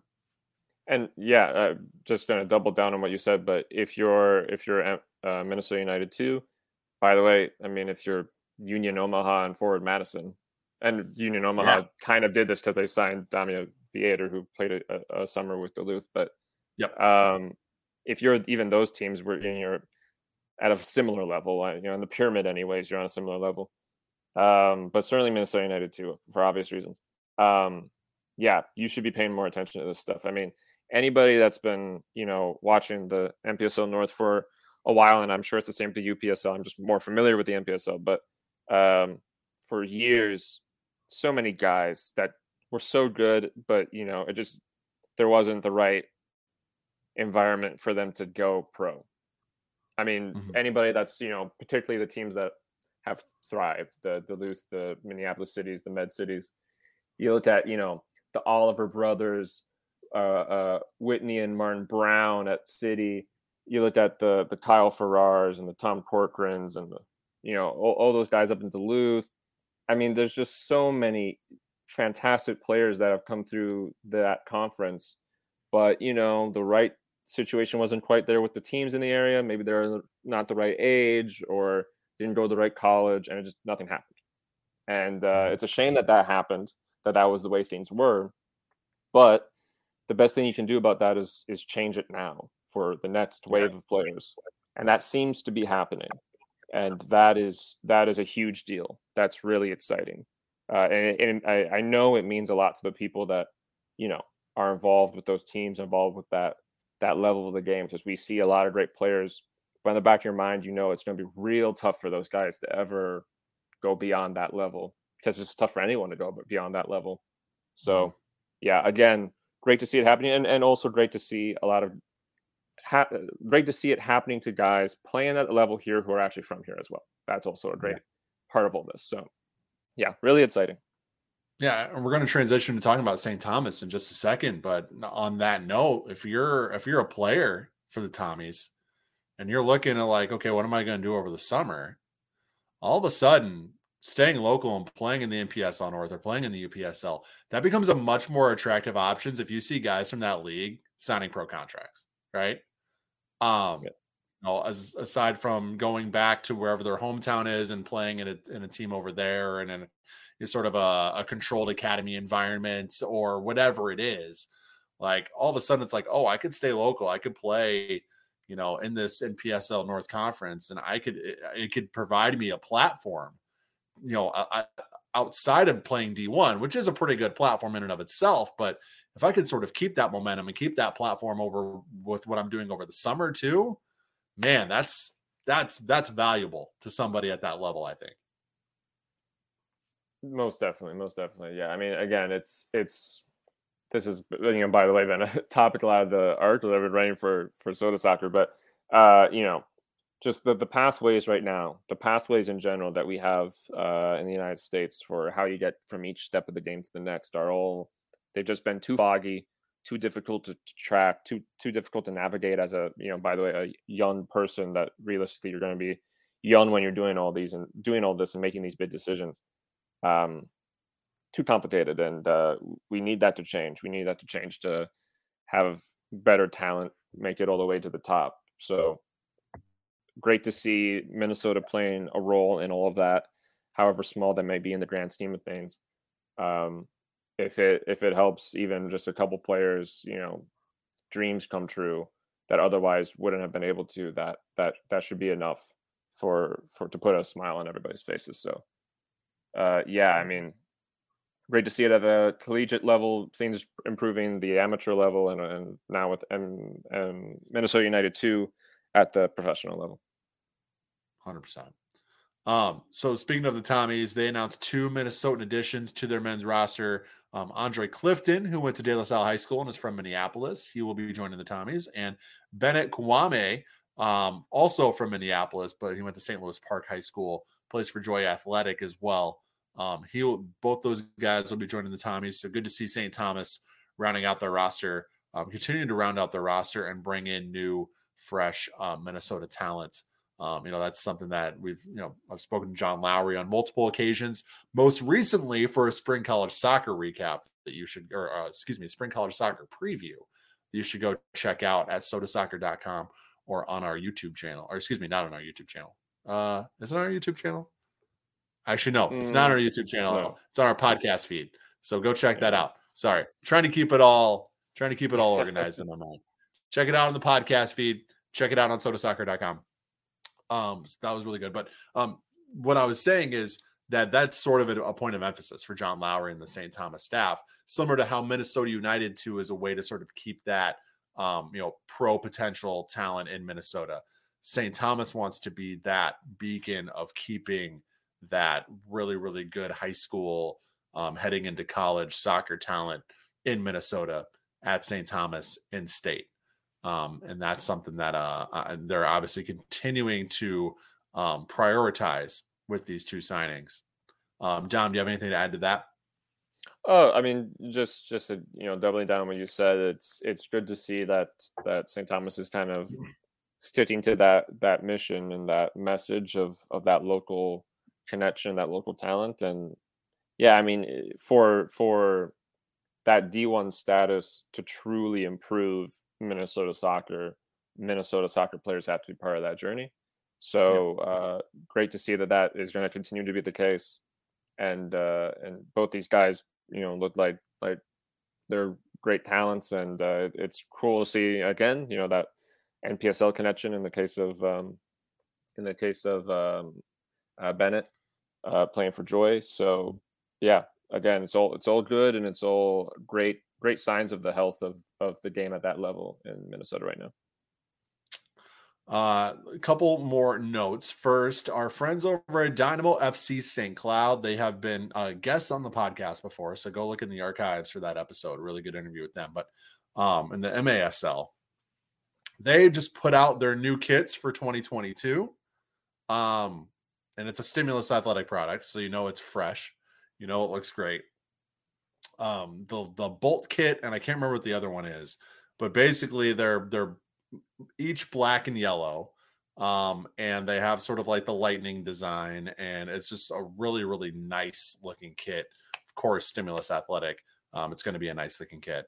Um 60 bucks if you want to grab one you can check it out on their website or on their twitter at dfcstc on twitter if you want to check that out um, really good stuff from our friends over at Stimulus Athletic and Dynamo FC St. Cloud. Um, we're going to plug a few stories up right now at sotasoccer.com. But first, one final note. Um, so Minnesota Aurora, um, you know, just started, uh, or I shouldn't say just started. It's been about a week or so ago that they actually um, began the season ticket process. Obviously, you have the deposit; they have the deposits that you can put down. Well, now is the time where you can actually buy season tickets.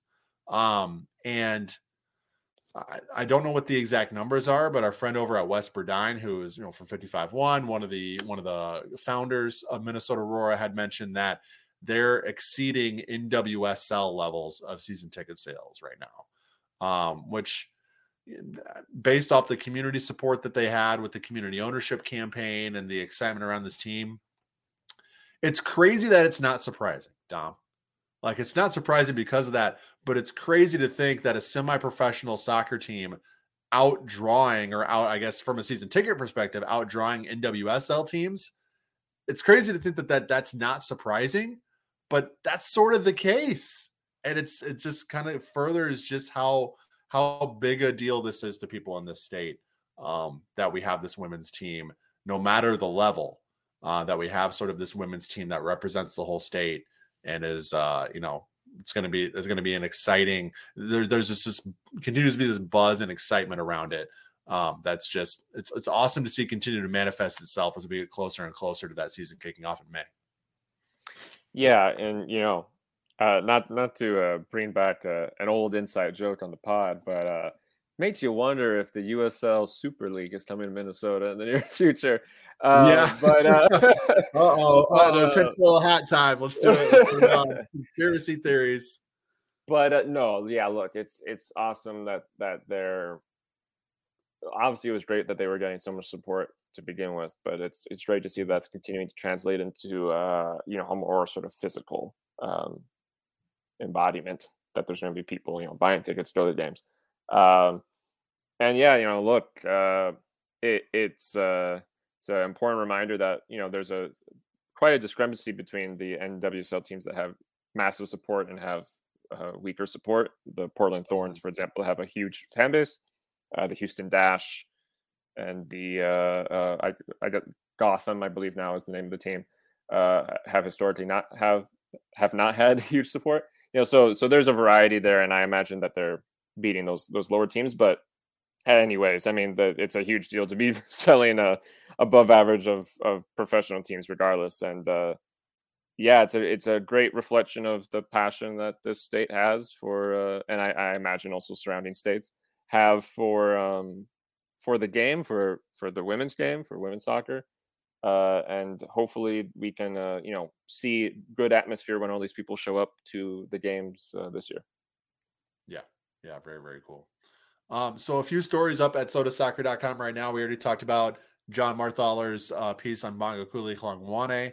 Um, all the cool kids are checking that one out so go do that um, jacob schneider our minnesota united reporter really good match review on the uh, the monsoon slash uh, just craziness uh, in that home opener against Nashville.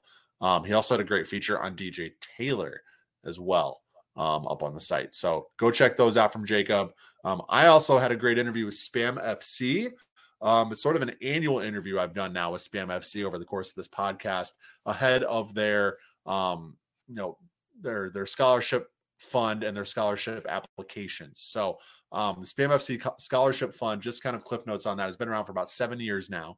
Um, and this and they have given out scholarships to um, prospective college students, um, high school seniors um, in the St. Louis Park area.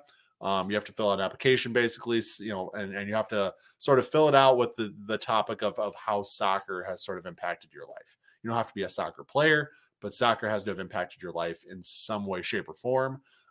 Um, and this year, they're actually giving out $30,000 in scholarships, which is really cool. Uh, so I talked to their board members, Van and Amy, about this year's scholarship fund, about the impact it's making. Um, it's just a really, really cool thing that those guys are doing over at Spam FC in St. Louis Park. Um, they play in the Minnesota Amateur Soccer League divisions one and three in the summer, but the impact that they make, you know, is is really far beyond what happens on the field. So, um, really, really good interview ahead of uh, when uh, scholarship applications were opening up. Those applications are open up now. Um, so go to our YouTube channel and check out that interview if you would be so kind. All right, it is top four time, Dom. And this is how we're going to end the episode this week with our top four favorite MLS loons. I started this with saying, okay, we're going to give our top four best all time MLS Minnesota United players. But I was like, you know what? No, that's kind of boring. Let's go with favorite. So that way it kind of leaves it up for interpretation on, on kind of the criteria that we're using to determine our favorite. Um, so we're going to go four to one pageant style, like we always do. Um, Dom, you have uh, you have some interesting ones on the uh, on the sheet here, so I'll let you go first. Well, I guess I'll I'll rev- well I'll do two reveals to the audience. The first reveal is that I have a joke list on our our podcast notes of my my four, which um, includes the illustrious uh, Vadim Demidov, Bashkim Kadrii, uh, Bob, and Brandon Allen, who made one appearance for the team on loan for some reason. I like how uh, you called him Bob. Like that's just like well, that's what they put on the back of the jersey, Jeremy. So it's just Bob. But uh, shout out to Fernando. Um, my real first one will be uh, and, and Jeremy kind of guessed this ahead of the show, but uh, I'm going to start with him anyway because he's the greatest Minnesota United player of all time. Is Ibson. uh, who uh, of course had some great times with the team in the NASL, but we're kind of we're, we're focusing on the MLS side of the team's history. Uh, a time in which he was probably having less highlight reels than in the NASL, but he still ended up being probably my favorite player to watch, particularly uh, in that first season or two when I was able to go to games in person a lot more. So I was actually seeing him live uh, quite a bit, which was very fortunate for myself.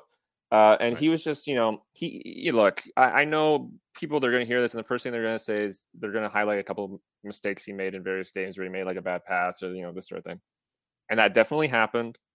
I'm not denying that, but you know, these days, a lot of soccer teams and football teams across the world do not have players that are fun the way Ibson is fun. And by the way, he's actually still playing. He plays in the lower leagues of Brazil now.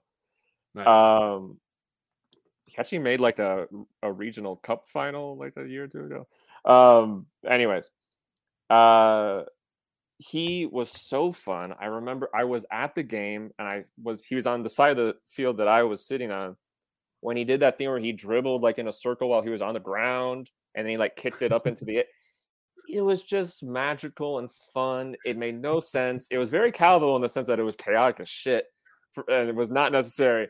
But it was so great. It was so fun to watch him. And when he did have a great moment, it was like, you know, chef's kiss.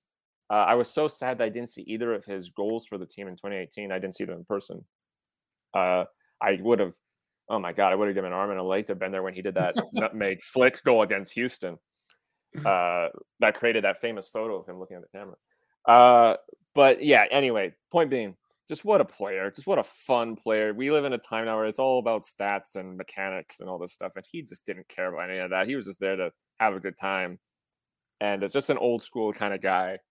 And uh, me and my my dad both loved watching him live. So Ibson is my first one. I wonder how Ibson would gel with this 2022 Minnesota United team. Oh God, I don't even want to think about that. Just to be honest, it'd probably be horrible.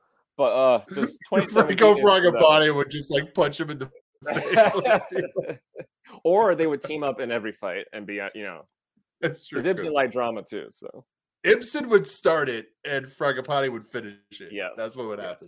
That's, that's what would happen. Oh man, that's great.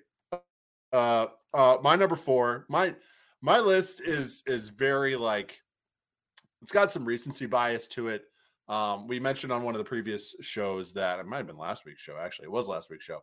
Um, that I my first Minnesota United game was actually the 2018 St. Patrick's Day opener against Chicago. Um, so I don't necessarily have sort of like the 2017 history, even like the early part of 2018 is a little bit blurry to me. Um, so my list is a little bit more recent than the fact that it's like late 2018 to now, basically. Um, and uh, only one of my picks is actually still on the team. Um, and that's my number four. Um, I wrote, I love Robin Hood. Um, just his the his the way he he goes about his business on the pitch. I don't know if it's the bow and arrow thing. I don't know if it's the Robin Robin Hood Robin Hood thing. Um, I don't know if it's the fact that like everybody hated him and now he's like the best player we have. Uh, like I, I think it's kind of all of that mixed into one. Um, but like I don't know if you put a gun in my head and say, who's your favorite Minnesota United player, like active Minnesota United player right now? Um, my my answer far and away would be Robin Lod. Um, just I don't know. I, I, love the way I just love the way he he he plays, and um, even though he's not a striker, he always seems to get in front of goal with the ball and put it put it in the back of the net, and that's that's all you can really ask for, right? So um, he's my number four. Yeah, just as a, a quick, you know, uh, to that. Uh, yeah, you know, it's funny. I remember when he first joined, people were very unsure. When he first joined Minnesota United, people were very unsure. He had come from uh, the Spanish second division, and a lot of them, you know, and, and I was talking people saying, well, you know, I mean, if you look at where MLS gets talent these days, it's not that crazy to get someone from the Spanish second division who's done well in in Finland prior. You know, that that's that's a pretty um, usual kind of pattern because they're you know when people see it's not the first division of a place, people get concerned. Uh, and things started rough, and I very quickly was like, well, maybe I shouldn't have said that.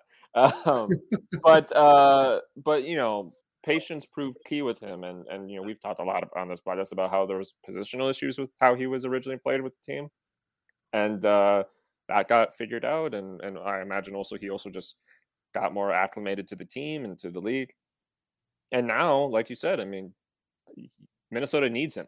He is a crucial player in this team. Vital. Even though the team still, as Eli and I discussed uh, last week, doesn't know where to play, it's still not really clear where he should be played. But it doesn't even matter at this point because wherever mm-hmm. he gets played, he tends to put in a very good performance. Um, so, yeah, no, absolutely, he he deserves, I think, more uh, more appreciation from the fan base even now than I think he he gets. Uh, my third. Yeah my third is. Yeah, I was, was going to say that might be another thing that like endears Robin to me is is like oh, he's oh, sure. been asked to play quite a few different positions, like the false nine thing. Like what the heck yeah. a false nine? Like I don't know. It's just like he's but he just seems to find a way to have success, um, despite the early portion of his career on the left. don't need to go over Robin on the left again, but um, everywhere else, you know, he's been asked to play the ten. He's been asked to play striker. He's been asked to play on the right. He's he's excelled in all of those positions. And I think that sort of uh I guess that that flexibility that he has, it's not something that Minnesota United has really seen much of, but it's been so so necessary to their their success. So that's I'm absolutely. Uh, my third will be the only defender on my list, and it's a guy that uh, is still with the team, and I think is you know appreciated these days for sure. But uh, I think a lot of people kind of forgot that there was much less enthusiasm when he first joined, and he's been with the team a long time, and that's Michael Boxall. Uh, mm-hmm. I I really appreciate the journey that this uh, guy has had with Minnesota United over the years. He joined in the summer of 2017, so uh, you know several months into that season, uh, at a point in which essentially Minnesota United had realized that almost all of our center backs that we had were not starter quality we needed to go out and get other ones. And uh, he he stepped up and and very quickly became uh, not only an option to start, but almost a, a must start for the team. He's he's grown into a leadership role. He's not currently the captain, but you know, it's it seems pretty clear that he's amongst the sort of guys that have that leadership power in the locker room. And uh, and he's also you know proven to be a, a really strong uh, piece for this team and actual results. Uh, and I also I think part of it is I appreciate the story of of him as a player a little bit. You know, mm-hmm. he uh, obviously from New Zealand, grew up there, comes to the U.S. Uh, for college, uh, gets into MLS first with the Vancouver Whitecaps, plays a season there, doesn't go very well, goes back to New Zealand, plays in the A League, plays in South Africa, it becomes New Zealand international, kind of doing well, kind of not, you know, a little bit of a roller coaster. Comes back to Minnesota United. First thing most people think is like, didn't this guy kind of fail the first time he was in MLS? And 100 plus uh, appearances later is kind of proving everyone wrong and proving that he's a really solid MLS level center back. And, uh, yeah. you know, he's a centerpiece to this team. And that's that's a really impressive journey for a person to go on. A lot of players get lost on that journey. Mm-hmm. Uh, most players get lost on that journey. So, I mean, that's even just credit to him as a person, as a character, uh, to do that. But uh, along with that, you know, he's been a really engaging player to watch, and uh, I, I, look forward to however much longer we have him in Minnesota because he's a, a special player in a lot of ways. I mean, for my money, if you were to hand out like an MVP award for the first five years of Minnesota United, it'd be Michael Boxall. Like, I don't know. I don't even know if there's really even much of a much of a debate there. Um, he has just been so consistent, so like like the quality he provides at the center back position, the things he's able to do, the I mean, just how vital he has been to this team and their defensive success. Um, it's it's just been. I mean, it, what I can't even put into words, kind of the impact he has made on this team early going, but the success that they have had and sort of the the trajectory that they have taken upward into this sort of you know perennial playoff contender team in this short time. Um, it's it's been largely due to the production and the play of Michael Boxall. So 100%. Totally agree with you. Um, all right. My number three is a goalkeeper, but it's not a current Minnesota United goalkeeper. I'm going with one, Vito Mannone for my number three. Um, easily the best season from a goalkeeper that we have had in Minnesota United. He was MLS goalkeeper of the year, although there's some debate on whether or not he actually should have won the the award. He did, and um, you know, if you take out other performances from other goalkeepers, I think that you know he was so crucial to the team's success. So I think just in and of his, his own performance, he was worthy of that award in, in 2019. But um, you know, just there's he was one of the main reasons that this team was able to not only make the playoffs but host a playoff game in their third season. Um, was largely due to the play and, and the and the work along that uh, goal line from Vito Mannone. So, uh, and just the way he carried himself. I mean, you know, he was not afraid to show emotion. I mean, the the Dallas game comes to mind when he saves that late PK and the place goes nuts. Um, I don't know if I don't think I'll ever forget that moment. To be honest, that's one of like the top three I think most memorable moments for me um, in in Minnesota United MLS history is that particular moment. Um, and I don't know, he just provided he provided a lot of those that year. And uh, I don't know, he was just he was he was a great goalkeeper, had the personality. Um, yeah, I I loved Vito, so that's my number three.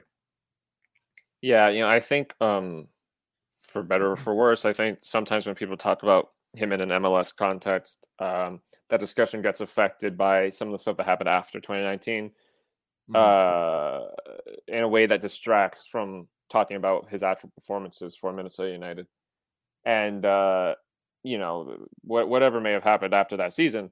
Uh, the fact is that, like you said, he was so crucial to that 2019 run uh, and making the playoffs and hosting a playoff game. And uh, we wouldn't have, Minnesota United wouldn't have gone where it got that year without him. I mean, just no question. Uh, mm. and, uh, you know, obviously after he left the team, he's had sort of an up and down journey in Europe. But uh, that that one year, I mean, there's there's almost no goalkeeper I would have rather you know had stuck in that position. So, uh, yeah, just just a, a, sort of a monster of a season, out out of nowhere to a degree, uh, for yeah, for him. Seriously, and uh, yeah, yeah, I mean that's that's sometimes what happens in, in MLS. So uh, it, it, it, was it was good to be on the on the positive side of that uh, that year. Mm-hmm. Um, sure. For my number two, I'm actually going to change this one because it, my number two is someone that I know you're is on the top half of your list. Uh, so I'm just going to do someone else. Just keep variety.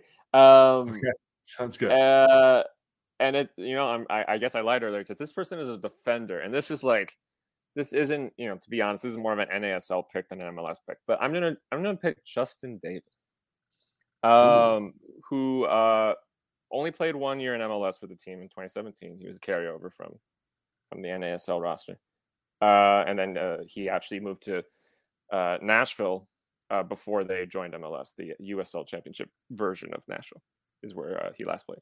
But uh, you know, he was such a sort of interesting gritty, fun defender to watch. Um, and he he brought a lot of that. You know, he was famous for drinking uh, a beer with the fans after games, a couple different mm-hmm. occasions, um, escapades like that. but um, but you know, he he certainly had a lot of quality. The jump to MLS was certainly a challenge for him, as was it for that entire roster. Um, but you know, I will say that one one shining moment that he did have with the team in that that first MLS year that was a struggle for everybody was that he played the entirety of our first MLS win uh, against RSL. Uh, that was a four-two win, uh, and uh, obviously that means the defense didn't do its job perfectly. But but uh, I always remember, you know, that we we did we won that game with a lot of NASL influence. He was a big part of that. He did not maintain that that role for the rest of the year, but uh, he's just kind of a, a warrior of a defender and a, and a, legendary personality with a lot of the fan base. And uh, he had a, a, huge impact on the character of that fan base and of the team, uh, leading into its its joining MLS. So, anyways, I'm just going to throw a shout out to him instead of who I was going to say, um, and uh, and you know uh, give some love to I guess the the NASL days. Uh, my number two is, I think, far and away the most exciting and exhilarating player to ever play for Minnesota United at this point. And I think it's going to take somebody like extremely special or extremely chaotic to overtake that role. Uh, my number two is Darwin Quintero. Now I understand why, you know, maybe he has left some sour taste in a lot of Minnesota United fans' mouths. I get that. But if you were to ask me, okay, you're going to get any player that's ever played for Minnesota United on their best day, who are you picking? My answer is 1000% Darwin Quintero. The performances this guy was capable of when he was on were otherworldly. Like the LAFC match comes to mind the um I believe it was was it FC the the 4th of July match was it FC Dallas uh or Chicago? I was I can't remember if it or Toronto. Mm-hmm. it might have been I think they're playing Toronto. I think it was Toronto on the 4th of July. He scores a hat trick yeah. Um yeah. it was Toronto, yeah. just like magical. Like there were some days where he was just non-existent but there were some days where it was like watching like poetry on a soccer pitch. Like it was, I don't know. This the man was absolutely insane when he was able to put those performances together. Um, the most memorable, the most memorable like individual performances I can think of, like the top four are Darwin Quintero performances. Like it's just like I don't know. It's just yeah. When I think of like my early days in Minnesota United fandom, 2018 specifically, that 2018 season, I mean, Darwin Quintero was a monster for for most of his performances in that season. Um, and yeah, I don't know, just pure excitement. Definitely. For for better or worse, there was excitement with Darwin Quintero. Uh, and uh, for a lot of those moments, he was, you know, he was the best player on the pitch in a lot of Minnesota United's matches. I'll just say that. Yeah, for sure. Especially that 2018 season. I mean, he just had some unbelievable games. That Toronto game, the uh, first Minnesota United MLS hat trick, by the way. Um, yep. Or when uh, he he did a hat trick of long range chips at the keeper. I mean, I don't even. yeah, I don't even. I don't even. I don't know if I have to say more than that. Uh, yeah, you know, in, in in a funny way, he's like the way I remember him, and the way I kind of think people should remember him is like a more productive version of Ibson, in that there was like this sort of fun, strange magic to him, and there were a lot of frustrating moments. But when he was, like you said, when he was on, there were games that it was just like, oh my god, what am I watching? Like, yeah. I don't think I've seen this. I don't think I've seen yeah. this.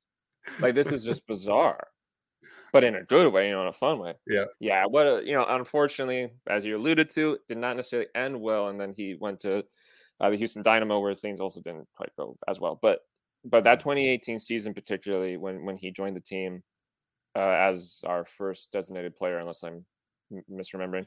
Um, yeah, God, what what what what a series of performances, uh, and like you said, that LAFC game as well. Uh, just a just an absolute statement performance from him as well. Yeah, so yeah, great great memories of of of him. Uh, my uh, number one is a a, another attacking player that for a little while played with Darwin Quintero. Uh, and it, it's like the super obvious one to pick, but I'm going to do it anyway because it should probably be on the list.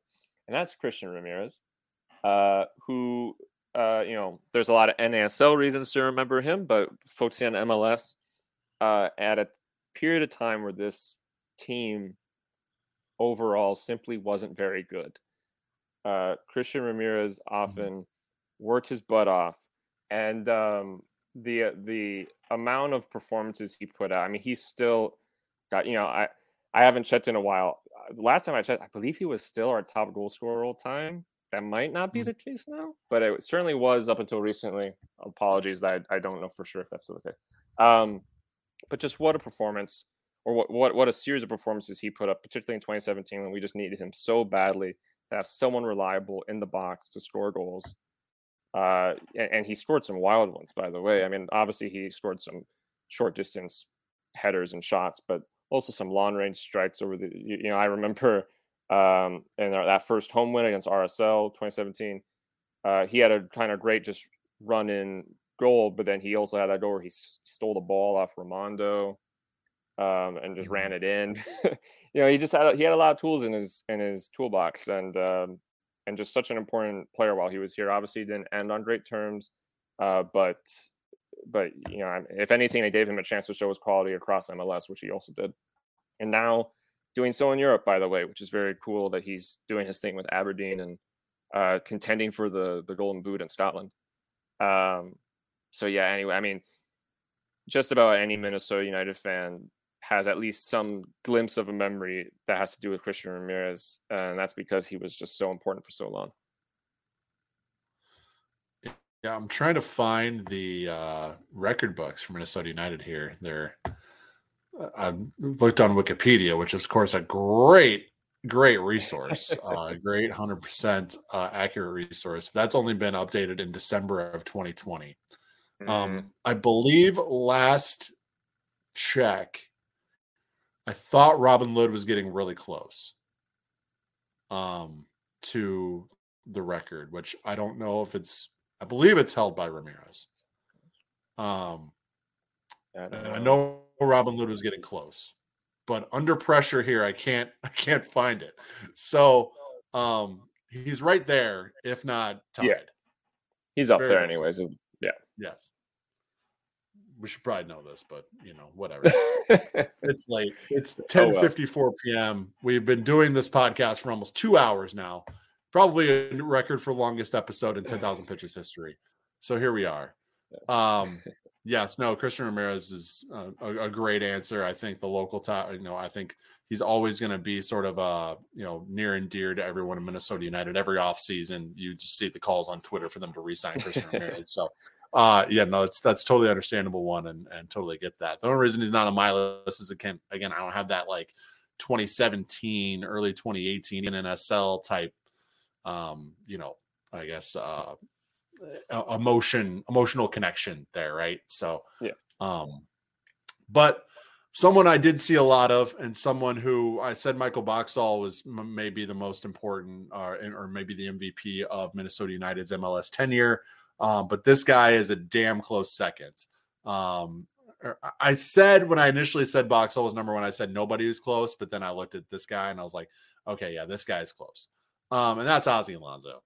Um, what he was able to bring as a defensive midfielder um, really helped. I, I, mean, what he brought in the locker room, what he brought as a leader, what he brought as a captain is one thing, but uh, and and that's super super valuable and a part of what what made him. But if you just look at tactically what he brought on the pitch, um, you know, he was able to single handedly snuff out opposing teams' attacks before they even got started. Um, the turnovers he was able to create in the midfield, sort of the brick wall aspect, the assistance that he brought to the back line was so crucial in those sort of, I'm, I'm, i guess I call them formative years of Minnesota United's competitiveness, right?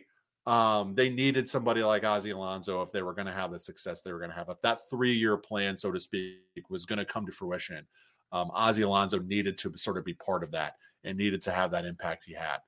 Um, really sucks that he's not on the team this year. I think they could really use him, obviously, um, but um, doesn't take away what he brought to Minnesota United over those th- over that three year span. um, I'm really glad that the Loons were able to keep his uh, MLS playoff streak going for those three years too. Um, and that's a lot of that is due to him, right? So, um, yeah, Ozzy's my number one. Oh, for sure. Yeah, and, and and I don't blame you at all. I mean, you know, Ozzy Alonso is an uh, MLS old timer. You know, I mean, yeah. this this is a w- without debate one of the greats of of the league's history, especially in the sort of modern era. And uh, the fact that we got to have him for a while is uh, something we're over that Minnesota as a as like a soccer state is very lucky for. Um, just the the quality that he brings, you know, even with with age, uh, the quality that he brings to his position to the entire team to I imagine the locker room, it's unquestionable. And I mean, the you know, it doesn't get. Uh, there's a reason when you know when when Arriaga joined and you were talking about the different midfielders we have. There's a reason that when we like talk about toughness, it's always in relation to Ozzy Alonso, and that's that's like a league thing. Even that's not even just the teams he's played at. You could be talking with a bunch of LAFC fans or something, they probably still compare uh, their guys to Ozzy Alonso because he's just like the definition of mental and physical toughness in this league. Yeah, and sure. uh, you know, I mean, yeah, I mean, just just genuinely one of one of the greats. It, the only reason that his reputation isn't like bigger globally is probably just the fact that unfortunately he, he can't consistently play for a national team. If he was an international as well, yeah. uh, we'd probably be talking about you know a guy that way more people would know about. Um, but yeah, anyways, uh, that aside, just just such a quality player and and uh, a big ad for Atlanta, although obviously he's injured right now, but um, or not able to play right now. But uh, yeah, I, I, I was at the Allianz opener when he scored uh, against New York, yep. uh, New York City FC. Um, and uh, so really the only time I saw him live, unfortunately, from Minnesota. Uh, but uh, I even just that I feel lucky that I got to be part of that because just such yeah. a special player. Definitely. All right, that's our top four. We've been at this for almost two hours, so that will do it for this week's episode of 10K. Thank you all so much for tuning in, for sticking around with us this long. We appreciate appreciate all the support over at sotasoccer.com. If you haven't checked us out, please do. Big thanks again to our sponsors, Pentz Homes, 9th Street Soccer and Coffee, and Stimulus Athletic.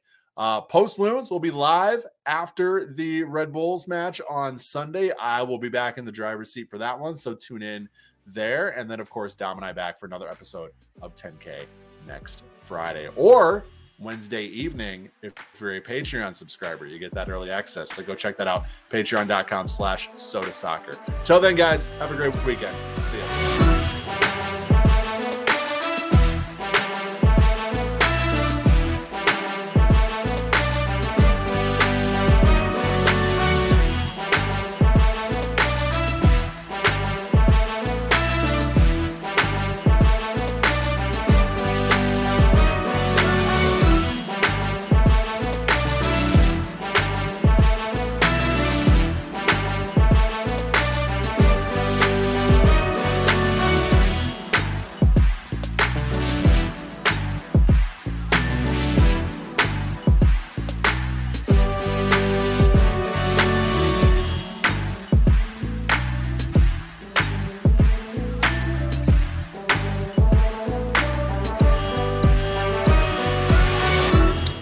Status? I think we're nothing happened while you were gone, so that's a good sign. I actually you're with. Go ahead. Your picture is a lot clearer. So yeah, so I actually um with my uh my Wi-Fi, you know, we have like the 5G and then we have the backup 2G. So I put my laptop yeah. on the 2G and maybe that'll help just to be off of what the, what the phones are on and stuff. Um, so hopefully that yeah, that's weird because I don't I don't think we've ever had that problem on my end before. But all right. Um Okay, starting eleven. Take three.